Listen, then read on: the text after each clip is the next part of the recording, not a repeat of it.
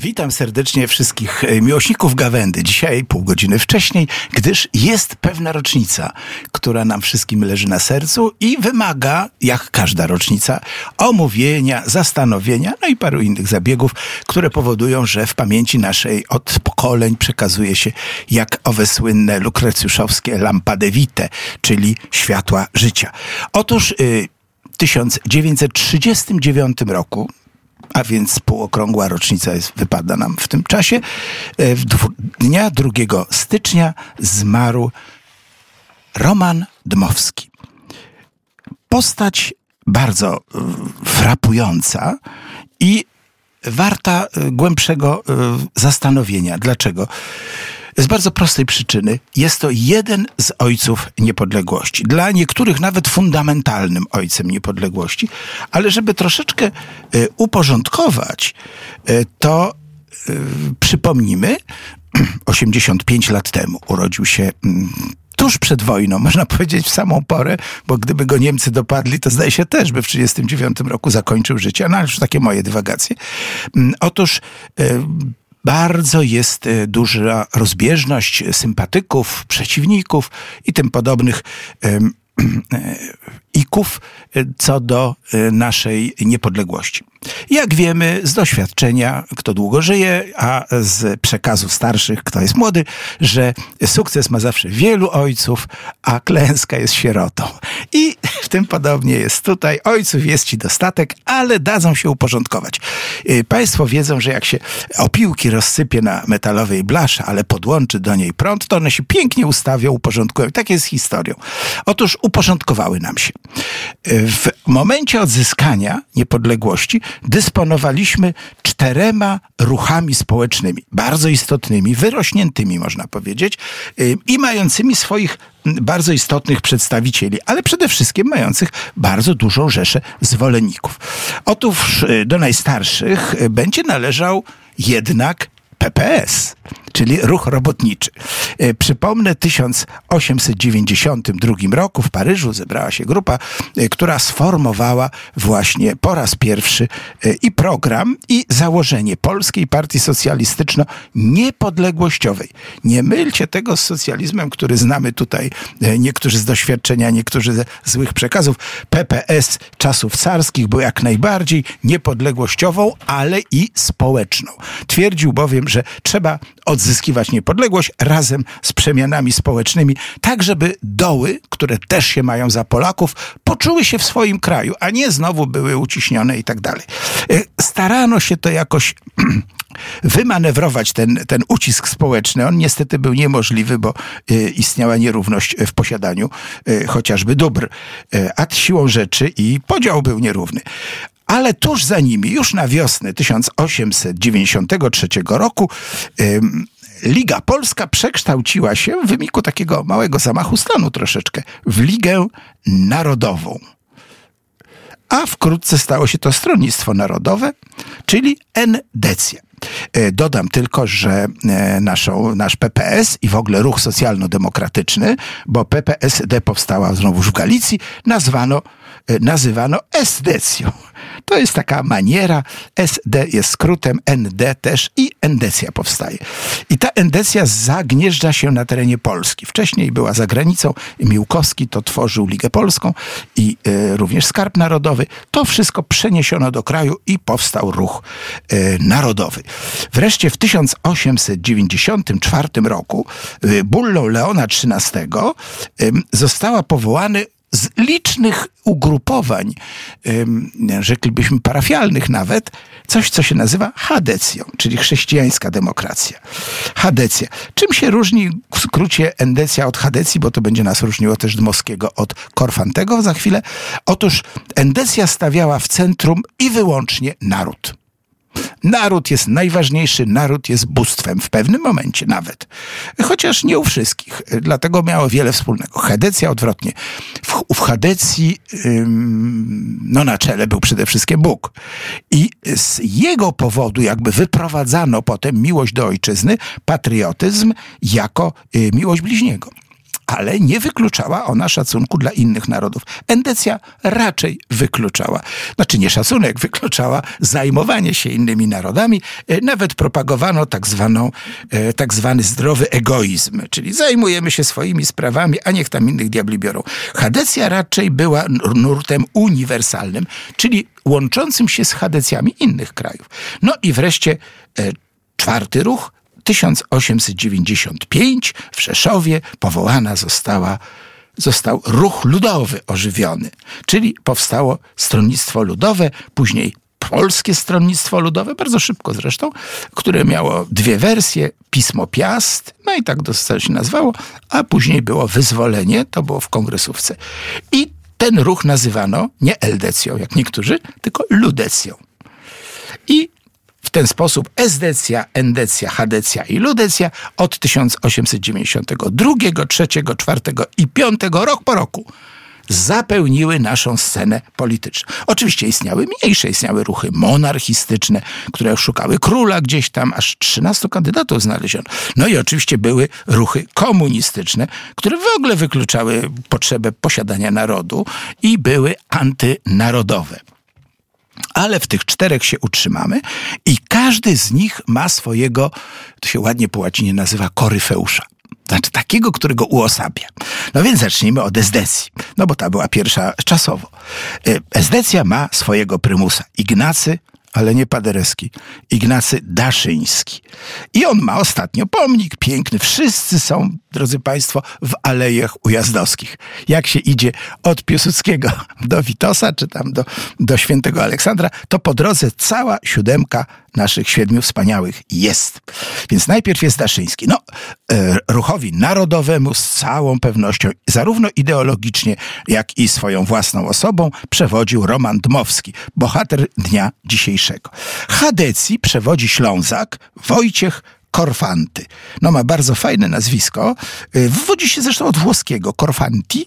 Y, no ale skąd mu się tam trafiło w tych y, Siemianowicach Śląskich, to ja nie wiem. W każdym razie Korfanty zapłacił już za młodu za wierność Polsce, bo chciano z niego zrobić Prusaka. Wyrzuceniem ze szkół musiał gdzieś tam kończyć, ale ostatecznie nie tylko dopiął swego, ale dał Polsce Śląsk. To wyraźnie można powiedzieć. Korfanty wniósł nam ten potężny Śląsk. To, co dostaliśmy przed wojną, był zalążek. To, była, to był kawałek górnego. Dzisiaj mamy cały Śląsk. No, może bez, bez Śląska Zaolziańskiego, ale to już z Czechami się policzymy. I wreszcie czwarty ruch, to jest oczywiście chłop z Wierzchosławic, Wincenty, Wincenty, bo ja tutaj piszę Witos. Witos był samorodkiem. Skończył cztery klasy w tych swoich wierzchosławicach, ale potem był na tyle rozgarnięty i ambitny, że zaczął się orientować e, w życiu politycznym. I był odważny. Miał autentyczny wewnętrzny dar. Taki dar dostają nasi chłopi, żeby mieć jakichś przywódców. No i w ten sposób trafił do parlamentu austriackiego i zanim Polska odzyskała niepodległość, był już świetnie e, doświadczonym, ale i wyćwiczonym parlamentarzystą. A więc wiedział, jak te mechanizmy funkcjonują, umiał się nim posługiwać i w sumie, gdy trzykrotnie premierował, no, za trzecim razem to mu Piłsudski to wszystko przeciął, ale to już była inna intryga. Troszeczkę Wincenty sobie sam zawinił, bo sprowokował Piłsudskiego, ale nie będziemy w to wchodzić dzisiaj, bo to nie ta pora. Faktem jest, że radził sobie świetnie. Naprzeciwko armii i próby skonstruowania oczywiście fałszywego rządu robotniczo-chłopskiego w wydaniu komunistycznym stanął rząd chłopsko-robotniczy po stronie polskiej. Wincenty Witos, premier, a Ignacy Daszyński, wicepremier. No ale tu się zaraz odezwie duch. Drogi panie, no a gdzie Piłsudski? Kochani. No i gdzie ten Dmowski? Bo mieliśmy o Dmowskim. No Dmowski no jest, jest, Dmowski jest. No masz po prawej stronie, tu o, Dmowski jest, e, 1893 no Ruch Narodowy. Jak najbardziej. Natomiast Piłsudski jest po prostu w środku.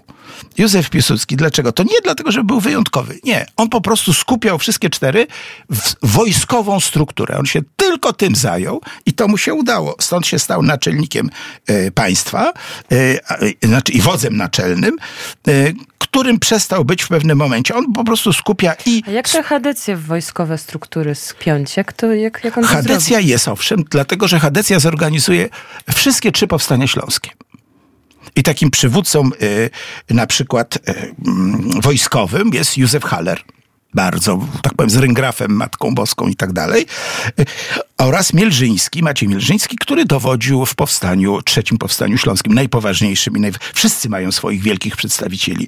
E, w ruchu chłopskim najtrudniej było znaleźć, ale jest Galica, jest wreszcie Bolesław Roja, e, to są dowódcy trzeciej brygady, e, czy też Antoni Stawarz, ten, który pierwszy wyzwolił pierwszy kawałek Polski 30 października 1918 roku w Krakowie. Oczywiście narodowe siły zbrojne, na, na, przepraszam, na, ruch narodowy to jest oczywiście oczywiście e, już mi chodzi tutaj po głowie, Jordan e, Rozwadowski, e, to są Or Orlęta, Czesław Miączyński, czyli dowódca całego lwowskiego okręgu i tak dalej. Właściwie w każdym z nich jeszcze po czterech wojskowych da się usadzić. Piłsudski ma oczywiście też swoich akolitów, tyle tylko, że on jest i politykiem, i wojskowym, więc on spaja jakby te dwie części. Nie czyni go to wyjątkowym, ale czyni go bardzo, wyraźnym. Kiedyś to ładnie wyjaśniono. Jeżeli za cztery rogi ciągnięto, żeby postawić namiot e, znowuż z Polską w Europie, to Piłsudski był masztem. Czyli on jakby werdykalnie ustawił całą sprawę i rzeczywiście no bez niego nie sposób sobie wyobrazić niepodległości. To nie jest pean na temat Piłsudskiego. Można go nie lubić, nie wolno go pomijać. Tak samo jak Dmowskiego. Dlaczego? Po pierwsze ci ludzie, prawie wszyscy czterej, e, pięciu już mamy, poświęcili życie Polsce. Naprawdę wszystko, co mieli. Piłsudski prawie nie miał życia rodzinnego. Owszem, miał, e, jak e, poślubił e, Marię Boże drugi Juszkiewiczową, tak? I ona już miała córeczkę i przy, przygarnął ją jako swoją własną córkę. No niestety zmarła na, na wyrostek. I, i widać było, że rzucili na szale wszystko, co mieli. Korfanty też. Zapłacili zresztą za to ogromną cenę niektórzy, ale faktem jest, że się Polsce bardzo wyraźnie przysłużyli. Nie wolno z nich czynić jednego wyżej, drugiego niżej, bo każdy jest potrzebny, tak jak w namiocie. No to część namiotu by była przecież, mm, ale namiot się pięknie rozpiął, maszt pionowy, czyli siły zbrojne też i wszystko było na swoim miejscu. E, wyraźnie w sporze, który zaistniał między koncepcją Józefa Piłsudskiego a koncepcją Dmowskiego, e, widać e, próby przesilenia. Dopiero ostatnio historycy spostrzegli, że te dwa programy się świetnie zazębiały ale w całkiem innej perspektywie. Trzeba jakby wyjść e, z układu, który lepszy, czyli czyje ciastko lepsze, takiego czysto, tak jak dzieci w przedszkolu, i zacząć myśleć przestrzennie. Wtedy się obaj mieszczą. E, trzeba przyznać, że panowie byli niezwykle taktowni. E, otóż w 1904 roku zdarzyło im się być obu, i Roman Dmowski trochę wcześniej, Józef Piłsudski, dotarli do Japonii. E, był taki McDonald, e, który bardzo lubił Polskę i po polsku ładnie mówił. Był chyba agentem brytyjskim, bo sprowokował w hotelu angielskim spotkanie obydwu. Dowiedział się, kiedy jest. Oni o tym nie wiedzieli i nagle on tak pokierował rickshaw, że na siebie wpadli. No, jak już na siebie wpadli, to wynajęli pokój, czy już był wynajęty. Osiem godzin rozmawiali. Tylko im sushi przynosili co chwilę i ci te, te ryby jedli na surowo i słuchajcie, nikt nie pisnął słowa krytyki. Wygarnęli sobie wszystko, rozstali się, że tak powiem, protokół rozbieżności, powiedzieli, że będą inaczej e, e, dążyć, ale dla dobra Polski. I rzeczywiście trzeba przyznać, tam, gdzie kończy Piłsudski, od razu wypuszcza Dmowskiego, na przykład na arenę międzynarodową. Sprawy zagraniczne Piłsudski nigdy nie podłożył nogę Dmowskiemu. To, co niestety dzisiaj widzimy. Jedni drugim nogę podstawiają i, i się cieszą, jak Polska na tym traci. E, odwrotnie, tam, gdzie z kolei w wojskowych sprawach, gdzie chodziło o scalenie armii, Y, Dmowski ani trochę się nie przyłożył do takich, a były tendencje, żeby Piłsudskiego obalić, jakoś tam zakłócić, bo wiedział, że na tym Polska straci, że Polska musi mieć dowódcę, bo naród, który nie miał swojego Piłsudskiego, od razu sobie to powiedzmy, w 18 roku, nie przetrwał. Petlura był za słaby, nikt go nie słuchał. On wydawał rozkazy, Żydów mordowano bez jego rozkazu. Potem były kłopoty wielkie z tym Płaskirowem i paroma innymi. W Białoruś w ogóle nie wykreowała żadnego dowódcy z prawdziwego zdarzenia. Nie ma tych narodów. No, Gruzja miała, no ale Gruzję zniszczono już w bardzo obrzydliwy sposób.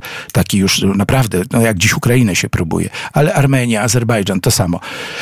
Y, To samo państwa, które stworzyły Jugosławię. No, gdyby miały Piłsudskiego, no to by były odrębnymi państwami już wtedy. I to jest właśnie potrzeba chwili, ale trzeba było również Dmowskiego. Gdybyśmy nie mieli Dmowskiego w, w Paryżu, bo pamiętajmy, traktat był w Wersalu, ale cały kongres się odbywał w Paryżu, e, w, w Quai i e, Palais des Nations. I tam on potrafił zainteresować, a słuchajcie Państwo, świetnie się nauczył angielskiego. Nie wszyscy go tam zrozumieli, o co mu chodzi. Ja czytałem czy może 14 pamiętników, takich wyborów z pamiętników, ale wszyscy kończą, ale angielski jego był perfect. Jak to się stało? Otóż Dmowski opisuje to. Jeszcze jako emigrant, to jest przed I wojną światową, y, mieszkał w Paryżu, wcześniej był zesłańcem, ale zesłanie jego było takie troszeczkę lekkie, bo dostał Mitawę. Jak ktoś dobrze wie, to Mitawa jest e, stolicą mm, Semigalii, czyli części Kurlandii, czyli Łotwy. No i w tej Mitawie sobie musiał poprzebywać. Jak wiemy, stamtąd nocnym pociągiem jeździł do Wilna, spotykał się na e, wspólnych zresztą z Piłsudskim zebraniach. Niektórzy przypisywali, że się zakochał w tej samej kobiecie, czyli w pani Koplewskiej, e, pannie Koplewskiej, która była już Juszkiewiczową. No i obaj, że tak powiem, w konkury, ale to jest chyba legenda późniejszych czasów. E, Nie miał nadmiernej ciągoty do kobiet Dmowski, co nie znaczy, żeby nie miał prawidłowej or- orientacji, że mi tu, to kiedyś w ogóle nie istniały te problemy. Dzisiaj to trzeba tłumaczyć. Otóż e, Koplewska była e, oczywiście słynna P, e, PPS bez S, czyli piękna pani socjalistyczna. No, właściwie z Piłsudskim mm, spotkała się na gruncie politycznym. Później jakoś takie bardziej ludzkie e, weszły mm, układy. Oni po prostu razem e, chronili drukarnię. No i tutaj Piłsudski miał przewagę, bo po prostu był na miejscu. No i był niezwykle zresztą e, dystyngowany. To trzeba przyznać, że za młodu robił wrażenie na kobietach. I dość długo zresztą, bo następna jego żona, druga Aleksandra, też została zauroczona przede wszystkim jego rycerskością, no takimi schodzącymi już z tego świata e, przymiotami. Ale wróćmy do Dmowskiego. Dmowski opisuje, że w czasie pobytu w Paryżu zdał sobie sprawę, że najważniejszą rolę będą jednak odgrywać anglosasi. Że Francja to już jest przebrzmiała pieśń, już Niemcy ich pobili, tych biednych Francuzów i tak dalej. Oczywiście wojna się pewnie rozegra tu, ale jak przyjdzie co do czego, to jak nie, Ang- jak nie Wielka Brytania, chociaż wtedy to mówiono Anglia, bo nikt nie odróżniał tam Szkocja, to w ogóle były peryferie, ale poprawnie mówmy, jak nie Brytyjczycy, to Amerykanie. I całą noc chodził po Paryżu. Opisał to zresztą. Zwiedził tu, przeszedł most i tak dalej. No, no nosiło go. W końcu podjął decyzję, a, bo on się zakochał. I ten jego cały spacer to był właśnie po to, czy, czy się dać nabra- y, zrezygnował z uczuć, rozstał się z tą dziewczyną, czy tą kobietą, z którą, do której czuł uczucia. Zrezygnował z uczuć. Tak. Czy może pan to wyjaśnić? Nie, to się nie wyjaśnia. Jak to się robi? To się A robi może- siłą woli. Nie kochał jej. Nie, może Znaczy- inną kochał i się nie Nie, przyznał. kochał Polskę. On po prostu wiedział, że wciągnie kobietę w no, niebezpieczne tory. On tu musi wszystko rzucić na szale. Miał takie przeczucie. No, to trzeba uwierzyć. Na przeczuciach też połowa historii stoi. Nikt nie wie dlaczego, ale tego się nie definiuje. Prosta rzecz. Przeme- przemaszerował noc całą. Podziękował. Są pięknymi kwiatami, jakimś prezentem. Wybrał rozsądek po prostu. Wybrał, nie, wybrał, Je, jej dobro właściwie, tak? wybrał panią od angielskiego.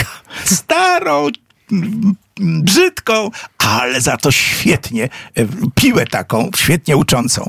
I ta go męczyła w nieludzki sposób. Ale drodzy Państwo, czego go nauczyła? Oxford Expression. A wiecie, co to jest akcent okworski? To jest taki angielski, który nie ma akcentu. Tak mi to wytłumaczono. Royal speech.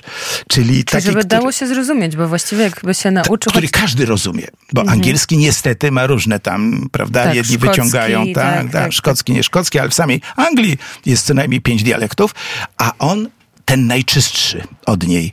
Płacił jej rzeczywiście sporo. Mm, Żadne tam damsko-męskie w ogóle nie wchodziło w grę. Tam wchodziła twarda nauka i ona była dla niego rzeczywiście ostra, ale bez tego to nawet nie wiem, jaki mężczyzna nie da rady. No musi mieć, jak dobry koń musi mieć dobry bat, tak on miał nad nią, wybrał ją i ta go nauczyła w sposób perfekcyjny.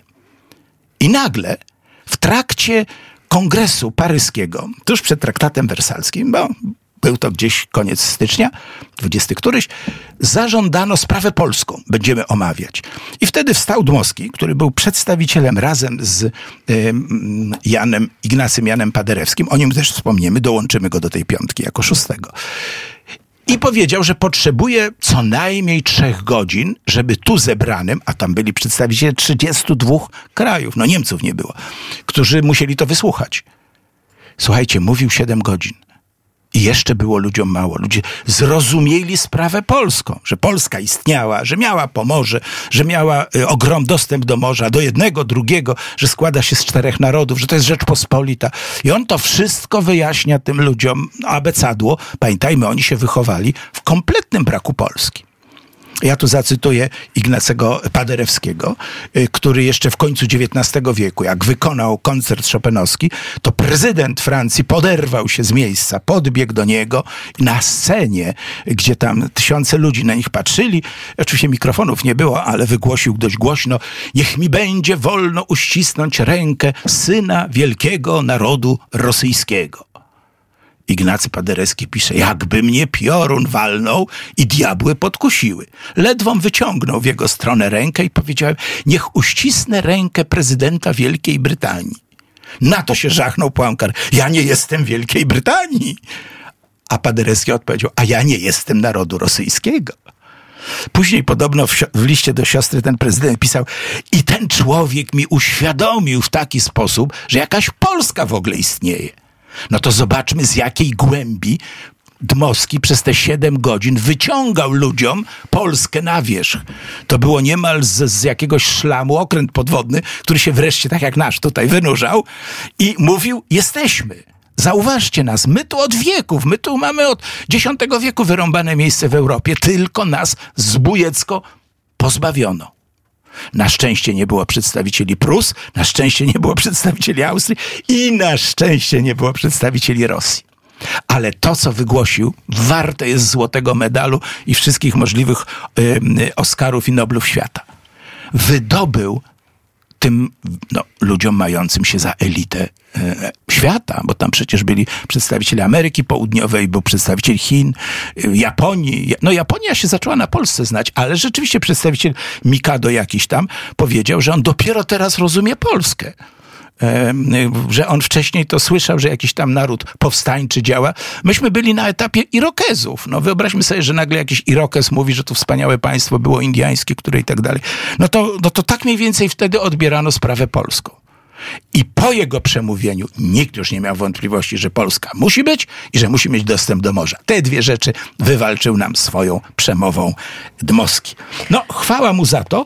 Y, dodamy, bo trzeba jego życiorys jakoś streścić, że w okresie y, niepodległej Polski odegrał rolę już nieco mniejszą, ale on nie chciał odgrywać za dłużej. Był przez jakiś moment ministrem spraw zagranicznych, to mu się należało rzeczywiście za, za traktat wersalski, który podpisał i który przypieczętował.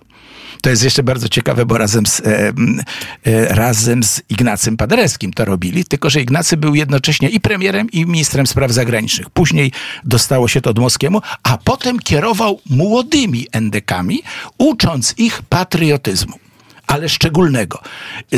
Dwie są e, maksymy, które charakteryzują i powinny na wieki wieków charakteryzować ruch demokratyczny i narodowo-demokratyczny Idmowskiego. Jestem Polakiem, mam polskie obowiązki. To jest przede wszystkim nie tylko prawa, ale obowiązki. Trzeba o tą Polskę po prostu dbać, ale wszystkim ją rozumieć. Ją rozumieć. No i e, drugie e, bardzo ważne jakby powiedzenie E, to, e, no to już to właściwie wspomniałem, o Polskę trzeba walczyć codziennie. E, to musi się stać naszym, naszym credo. Pod koniec życia, tutaj trzeba też wycofał się z wielu rzeczy, aczkolwiek wprowadził młodych. Oni trochę rozerwali ten ruch na radykalny, na tam jakieś i tak dalej, ale główna endecja się utrzymała, odegrała potem rolę w podziemiu i zamieszkał u Lutosławskich, to była rodzina dość yy, taka rozbudowana, patriotyczna. Jeden ksiądz był Kazimierz Ludosławski, potem inni. I tam miał swój pokój. I on rzeczywiście pisał, pisał rzeczy cenne, między innymi rozważanie Polska a Rosja. E, Polska, Rosja a Niemcy. O, tak rozważał. Które groźniejsze? No i jakbyście państwo zgadli, które groźniejsze? Niemcy. On słusznie rozegrał. Dlaczego? Bo razem z Niemcami jesteśmy w jednej cywilizacji. Przejście na, do, stanie się Niemcem nie jest dla Polaka specjalną trudnością. Stanie się Rosjaninem raczej już. Dlaczego? Bo oni są po prostu bizantyjską cywilizacją. Nie tak łatwo zmienić cywilizację jak język. Stąd wielu Polaków nam e, oderwali Niemcy, a Rosjanie stosunkowo niewielu, raczej my im. E, co, co bardziej butni e, Rosjanie uważają się za pochodzących pochodzenia polskiego. Tam się polskość uważa, że to jest charakter, a nie narodowość. Jak ktoś ma niepodległy, yy, zawadiacki nawet, ale niezależny, pełen dumy charakter, czy to Rosjanka, czy Rosjan, wszyscy mówią, Włod, Pol, Polak z pochodzenia albo Polka. I tak to na wschodzie wygląda. A na zachodzie oczywiście nikt się nami, Polakami nie przejmuje, wręcz odwrotnie, Niemcy nami pomiatają. Niektórzy ci dają pomiatać, niektórzy udają, że w ogóle nie, nic z Polską, nie tego, no chyba, że nazwisko. E, a niektórzy tęsknią za Polską, będąc w Niemczech i dopiero tam kochają Polskę. No kochają niemieckie pieniądze, ale za to Polskę jako... I ja mam takiego gościa z Warmii. Ilekroć jadę do Francji, do TZ, to go odwiedzam nad Renem. On mnie zawsze zaprasza, u niego nocuję. E, młodzież, z którą jeździłem, nocuje po parafii. Parafia jest zresztą protestancka, żeby było ciekawiej, ale on jest katolikiem i wspomina Warmię. Ja aż płaczę. Ja dla niego mówię, tylko niech pan mnie nie omija. Mówi, niech pan. I ilekroć jadę, ilekroć wracam, to tam jest nocleg i jestem jego, e, jego gościem. No tak wyglądają Polacy w Niemczech i to przewidział Roman Dmowski, za co mu chwała. On wpoił Polakom, obok Piłsudskiego, który wpoił poczucie godności, że nie wolno sobie dać tutaj, wpoił poczucie wartości że Polak ma wartość, a pamiętajmy, Niemcy były nieprawdopodobnie zurbanizowane i stechnicyzowane. Oni dysponowali fantastyczną techniką, już aparaty fotograficzne, to gdzie tam polski aparat wtedy istniał? I myśmy musieli to wszystko nadgonić, nie kopiując Niemców, czyli wymyśleć po swojemu. I nam się to w sumie w okresie międzywojennym udało. Umiera tuż przed wybuchem wojny. Na szczęście. Trzeba przyznać, że Pan Bóg się jednak nad nim nawrócił się. E, przyjął e, sakramenty, e, wyspowiadał się z całego życia. I Pan Bóg nie miał tego za złe, bo życie miał w miarę przyzwoite. Może tam był złośliwy, o, to to jedna rzecz. No ale arcybiskup Chląd nie pozwolił go pochować w katedrze poznańskiej, z tego co wiem. Ja nie wiem, czy oni nawet chcieli go chować w katedrze, no. ponieważ on chciał być pochowany mm, w Warszawie. No to, ale ja, ja czytałem taką, taką informację, że była tak, był taki pomysł właśnie po tym, żeby go po, pochować w katedrze poznańskiej. No, pamiętajmy, Piłsudskiego też nie chcieli na Wawelu, no. W, w, każdym razie mam nadzieję, że Pan Bóg nie będzie rozliczał za bycie złośliwym.